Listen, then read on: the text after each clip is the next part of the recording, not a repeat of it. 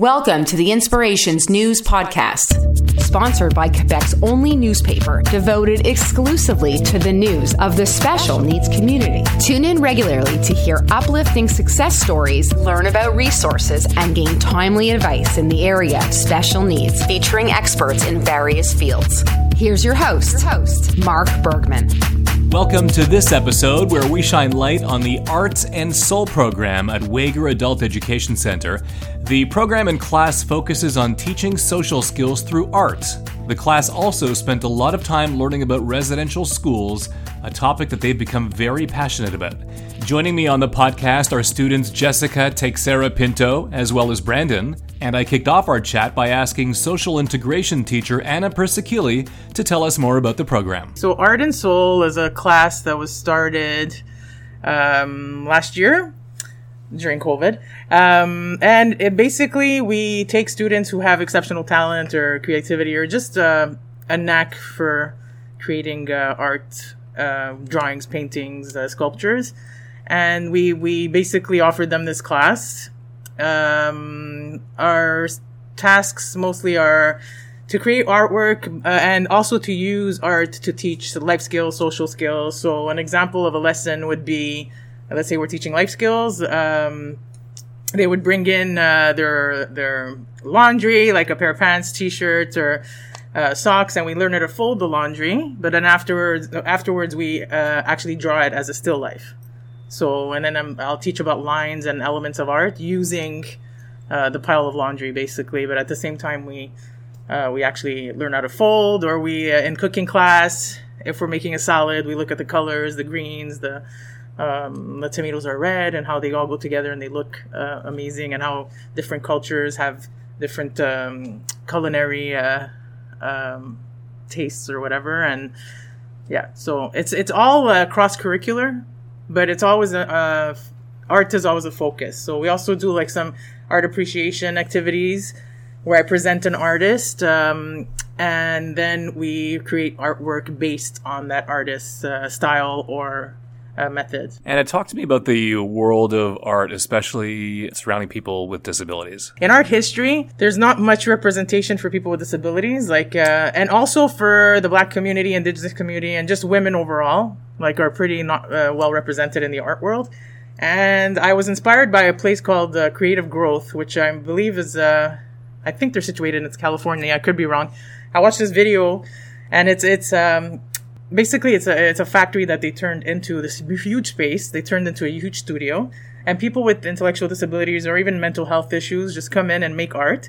And these people go on to become successful artists. They sell their artwork, and they're in huge uh, exhibitions in New York, all over the world.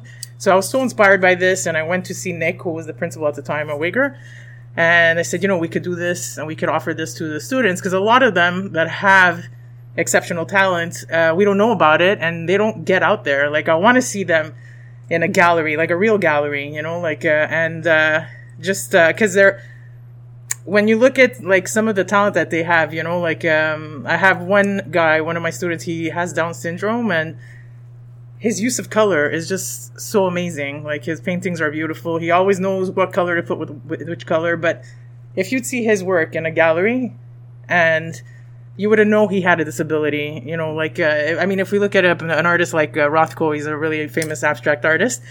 He used just color, and he used like different shades of color to um, imply mood or feelings. And that's what my students do. And I'm thinking, if we could sell a Rothko, I mean, we could sell an Antoine, you know, like, it's just, uh, I don't know, I just want them to be out there, and I want people to see their work and really um, look at their talents. So, and also because we have work skills.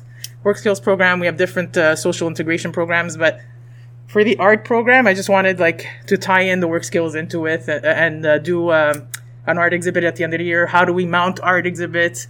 Um, you know, who gets the profit when you sell a painting? How does that calculate it? So it all comes into play. Jessica, tell me about some of the amazing things that you do in uh, in Anna's class. I know you're really passionate about art, she tells me. Well, I did some paintings. I did some special paintings of uh, And I did some drawings too of these indigenous people. I draw the little girl with her orange shirt, with her grandmother selling these orange shirts.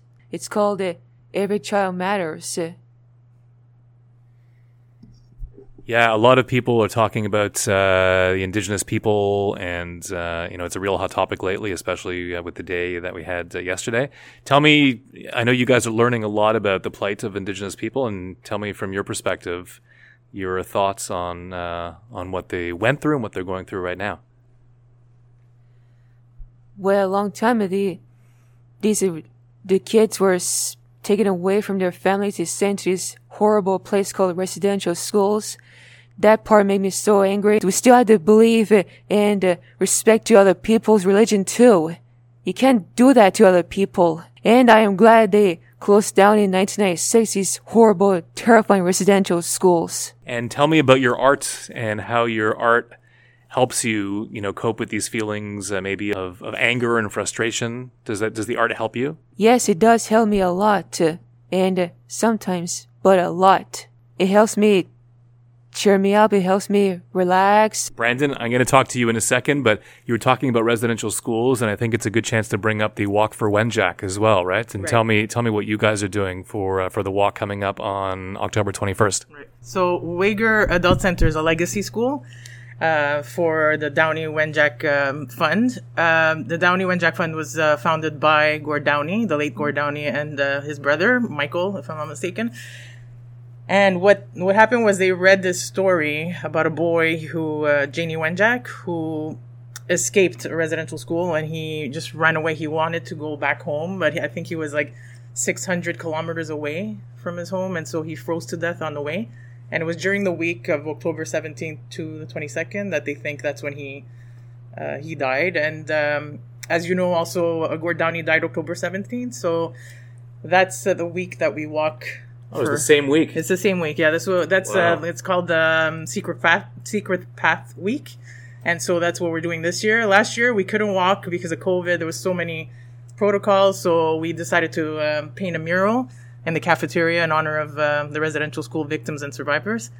And so this year, since uh, the protocols are a little bit uh, relaxed, we decided we're going to go out and we're going to walk. And a lot of the classrooms, the other teachers are joining us, and so the walk is on October twenty-first. And um, so I was really inspired. Like, I, I didn't know about residential schools until Gord Downie started to talk about it uh, four years ago or five years ago, just before he passed. And he was really passionate about it. I mean, um, we're a tra- tragically hip family. Uh, we're fans in my family. My husband was a hu- uh, is a huge fan. And so, but I was like so moved and inspired by his uh, mission, you know, his last mission. So I just promised myself that I would continue uh, in his honor, and also Um, for the residential school victims as well. I'm just, I'm just like Jessica, just horrified and angered by um, our history. Brandon, what did you guys uh, do when the news of finding the remains uh, came out? I guess it was a couple of months ago. Um. Well, what we uh, what we did is um, we uh, we made murals, and it, um, uh, I made like the two wings in the cafeteria that you saw, and um, the mural that's on Love and Peace, and and the butterflies outside. Yes, and the butterflies on the tree outside. And what we did is we inspired people to look at those uh, um, drawings and paintings and sculptures outside to realize, don't forget, like, um, to not forget about the the the three thousand people that died. So it's like, they're trying to remember the children that died. For me, um, uh, it was actually really sad on like about like what what we were hearing about that, and um, I felt like I needed to do something about it. So we did something to represent that. Tell me about the inspiration behind the wings. You drew the wings, right? And tell me what was going through your mind when you were drawing the wings and that whole creative process behind it.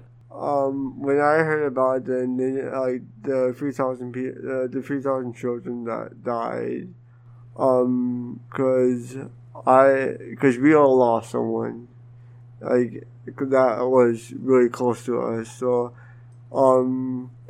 that helped me get through, where I'll just draw something to represent that. And that was the wings that I did for the uh, the three thousand people, the children that died, because I care. Like we all care about them. Like we want them to have a better life. You know, they um they were mistreated, you know, in a bad way, because um uh, I think a couple of days ago it was Orange T T-shirt Day.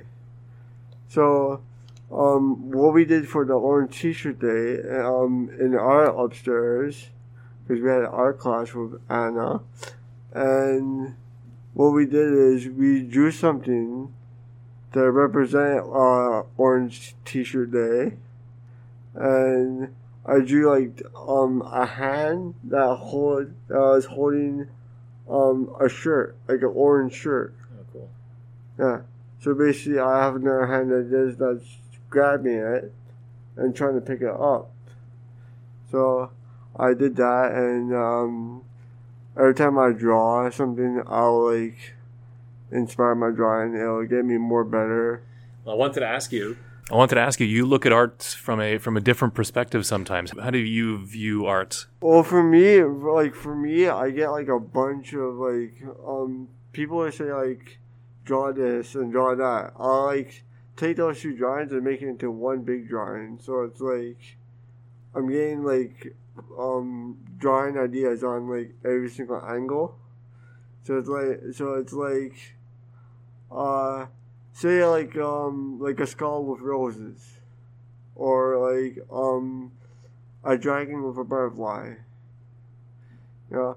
That, like, like those, like, because I'm trying to become a tattoo artist.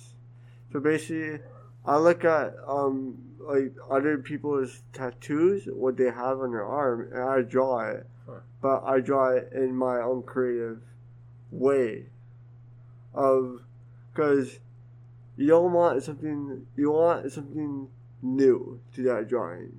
So I take that drawing and make it something, make it, yours. Make it new. Like, make it, uh, like, a brand new drawing that'll look sick, you know? That'll look epic or legendary, you know? Jessica, what do you want? There's going to be a lot of people listening to this podcast. What do you want people listening to know about you guys and, and Anna's class? They just want to know how talented we are, how we want to be a great talented like other people, because we're autism. For people who don't have the chance to visit the school and see what you do, what would you like them to know? Everyone is an artist, and we all respect one another. Anna, I'm going to ask you the same question. Mm-hmm. What would you like people to know about the students in your class? Um, that they are talented and um, capable.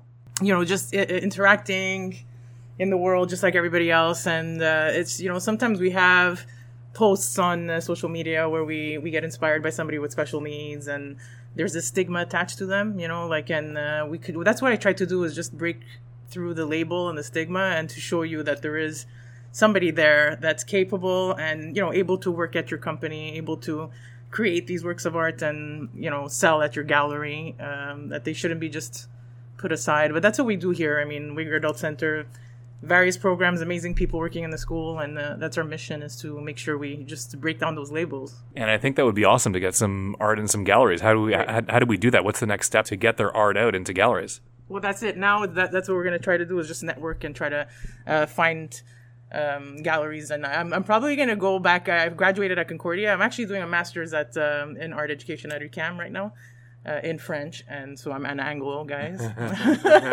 Not too easy, but it's an amazing program. And what I would like to do is just go back to my um, to Concordia. I have a bachelor's in arts at Concordia, and just go back to the gallery at Concordia and see if they would want to um, actually represent us, or...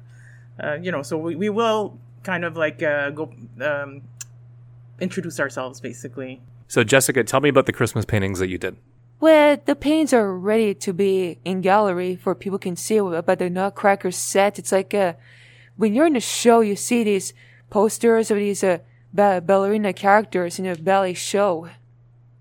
Like the Nutcracker, um, yeah. Clara, the yeah. Mouse King, uh, Sugar Plum Fairy, any characters in the Nutcracker. I want to just interject because I want to talk about Jessica's work. So Jessica is like a, a true artist. Like she, everything about, everything you know about artists, that's what Jessica is. Like she has her little space in my classroom, and she creates at all times. Like she, and she, she deals with a lot of, um, could I say this, Jessica, like a lot of fantasy, like, um, she loves Disney, so she creates characters, and a lot of her work uh, is stylized. Like uh, it's it's very cartoony, but it's you can see that it's an adult that created this, you know. Right. Like, and she creates her own. And so the the series she did uh, on uh, the Nutcracker, she did it last year, so that she can either sell it this year or put it up in uh, in our school gallery, you know. Amazing. Like so, so it's like I'm really uh, amazed by her. She came a long way. And uh, last year, she, she was in my class last year, but last year we were in a different situation. Like, it wasn't an art class. And this year, she's really, like, opened up and uh, uh, expressed herself. So, really proud of uh, her and Brandon. I've been drawing since I was four years old, and um, it runs in the family. Like, it, run, it runs through my blood. Because, like, my uncle taught me how to, how to draw um, figures. So, like, if you give him... say a comic book, he could draw the front cover from scratch, mm. and um, that inspired me because I got into it. And then my brother taught me how to draw.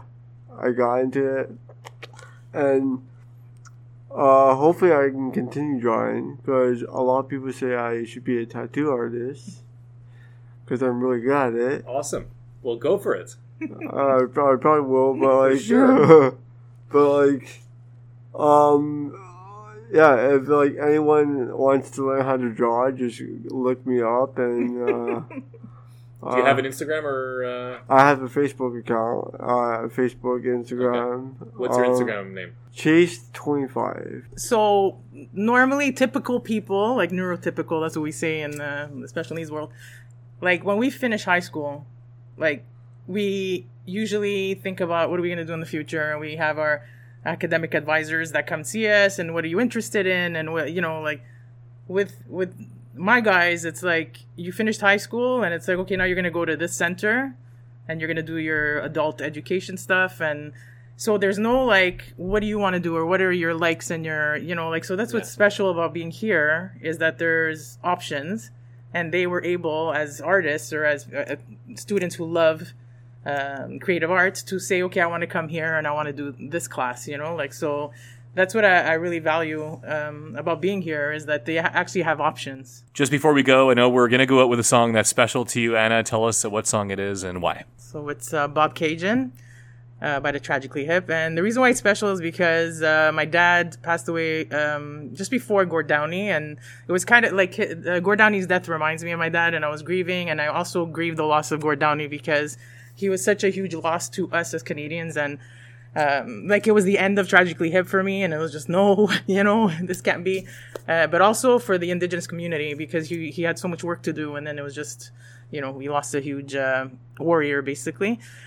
And I just, uh, I, he, it, like, it inspired me to uh, pick up the guitar and uh, learn. I learned, this is the first song I learned on guitar. Oh, nice. And it got me through really hard times. I went to the chalet and Uh, we listened to live uh, tracks of uh, Tragically Hip, and it just uh, their music just got me through the roughest time um, of my life, basically. So I'm grateful to them, and just grateful to uh, people like Gord Downie who are bringing to light uh, all the Indigenous um, issues and all the um, you know the, um, focusing on uh, the, the victims of residential schools and the survivors, because we need to to help them get through uh, all the trauma they've been through. So that's what we're doing in Art and Soul. You've been listening to the Inspirations News Podcast with Mark Bergman. Make sure to subscribe to this podcast and the English Montreal School Board Podcast on Apple Podcasts, Google Play, or wherever you get your podcasts. Thanks for listening.